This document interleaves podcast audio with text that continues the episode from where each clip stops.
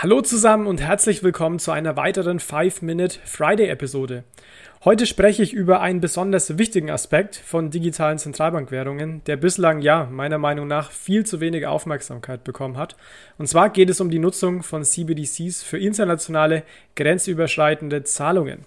Bislang stehen bei CBDCs vor allem die Implikationen für die eigene Jurisdiktion im Fokus. Das heißt, ja, die CBDC-Überlegungen sind eher national ausgerichtet, Allerdings haben CBDCs das Potenzial, grenzüberschreitende Zahlungen zu revolutionieren. Und aus diesem Grund gibt es auch von uns in dieser und auch in der nächsten Woche zu diesem Thema einen Zweiteiler.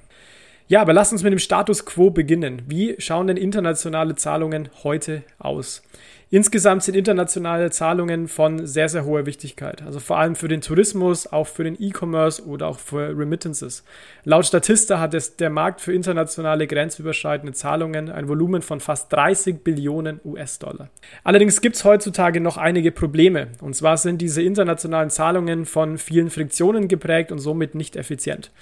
Dazu gehören zum Beispiel hohe Kosten. Also durchschnittlich kosten grenzüberschreitende Zahlungen laut Daten der Weltbank 7% an Gebühren. Und ich habe euch ein konkretes Beispiel mitgebracht. Es gibt von der Weltbank ein Tool, um im Endeffekt ja, sich die verschiedenen Zahlungsmöglichkeiten, auch Kosten und Dauern ausgeben zu lassen. Und ich habe hier ein Beispiel mitgebracht für eine 200-Dollar-Zahlung von Deutschland nach Thailand. Laut diesem, laut diesem Weltbank-Tool, was ich auch gerne in den Show Notes nochmal verlinke, kostet im Durchschnitt die Zahlung 5,99% an Gebühren.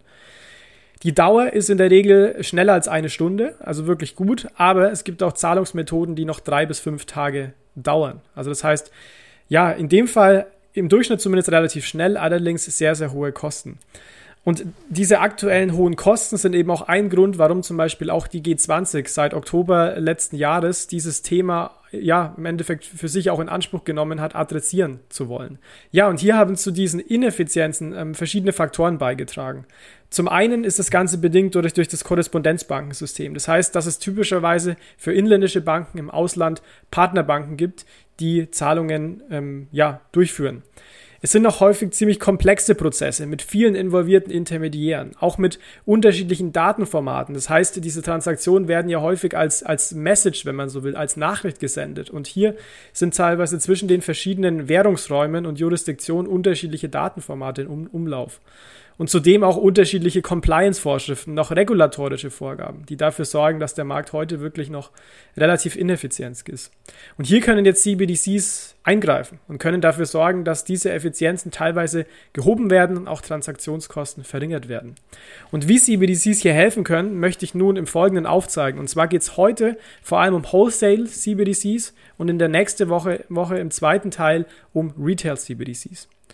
Nochmal kurz ins Gedächtnis zu rufen, was sind Wholesale CBDCs? Das sind CBDCs, die nur für Banken zur Verfügung stehen. Das heißt, der Fokus liegt hier auf dem Interbanken-Zahlungsverkehr.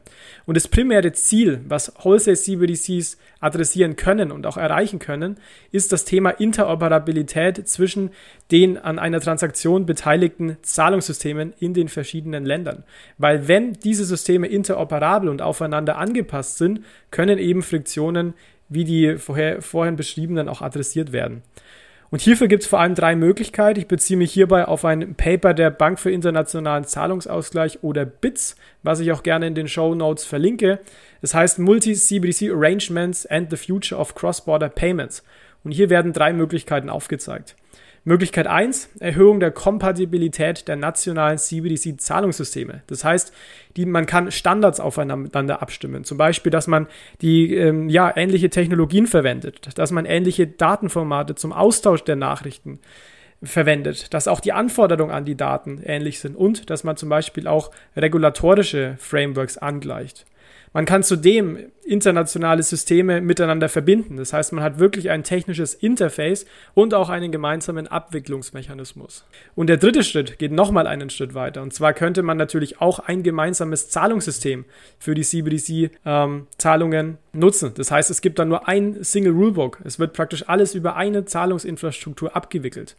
Und das wäre praktisch ja im Endeffekt die Version, die natürlich am effizientesten wäre. Allerdings gibt es hier natürlich auch die meisten potenziellen Probleme, wenn es zum Beispiel um Governance und auch um Kontro Kontrollfragen oder auch Hürden geht. Das heißt, das wären drei verschiedene Möglichkeiten, um diese Friktionen zu adressieren. Wie gesagt, die haben alle auch Vor- und Nachteile, sind ziemlich komplex umzusetzen, aber man hat eben auch die Möglichkeit, durch solche Systeme ja auch äh, die Effizienzen, wie gesagt, zu heben, aber auch neuartige Prozesse zu ermöglichen. Stichwort ist hier zum Beispiel DVP, Delivery versus Payment. Das heißt, auch wenn es hier einige Risiken gibt, Potenzial ist wirklich sehr, sehr groß und deswegen sollte man sich diese Themen auch in der nächsten Zeit noch deutlich äh, näher ja, zu Gemüte führen um das Ganze jetzt auch zusammenzufassen, haben CBDCs tatsächlich das Potenzial, vor allem in dem Kontext der heutigen Episode, Wholesale CBDCs internationale Zahlungen zu verbessern. Es ist allerdings eine Entscheidung der Zentralbank, ob man dieses Thema adressieren möchte. Das heißt, es ist natürlich eine, eine Designfrage am Ende auch und eine, eine politische Entscheidung, die hier getroffen wird. Ich vermute aber, dass dieses Thema sehr wichtig sein wird, zumal auch dieses Thema jetzt auf der G20-Agenda steht und es gab auch eine, ein weiteres Papier der BITS, was ich ebenfalls gerne verlinke, wo Zentralbanken dazu gefragt wurden, ob denn unter anderem auch dieses Thema der grenzüberschreitenden Zahlungen eine wichtige Rolle spielt. Und hier haben 50 Prozent gesagt, ja, ist der Fall. Das heißt, hier sieht so aus, dass dieses Thema wirklich eine hohe Stellenwert auch innerhalb von Zentralbanken einnehmen wird. Allerdings, wie gesagt, wir sind ja noch sehr, sehr stark am Anfang und auch mehr Forschung wird benötigt. Die BIS hat zurzeit einige Projekte, die sie in dem Zusammenhang mit anderen Zentralbanken durchführt. Zum Beispiel das Projekt MCBDC Bridge, Projekt äh, Dunbar, auch Projekt Jura etc.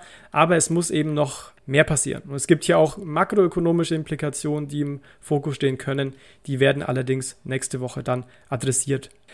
Ja, vielleicht abschließend, wenn euch das Thema internationale Implikationen von CBDCs interessiert, habe ich auch noch ein Event für euch und zwar findet es am 30.06. statt von der Digital Euro Association zum Thema CBDC Beyond Borders, International Implications of CBDCs. Unter anderem mit den Panelists äh, John Frost von der BIS oder auch John Velisarius von Accenture darunter Ashley Lanquist vom World Economic Forum und Taeyun Xi von der National University of Singapore. Das Ganze wird von mir moderiert. Ich verlinke es gerne in den Show Notes. Wenn ihr also da Interesse habt, dann nehmt gerne kostenlos teilt und registriert euch. Gut, das war's für heute. Danke fürs Reinhören. Ich wünsche euch ein schönes Wochenende und bis zum nächsten Mal. Macht's gut. Ciao, ciao.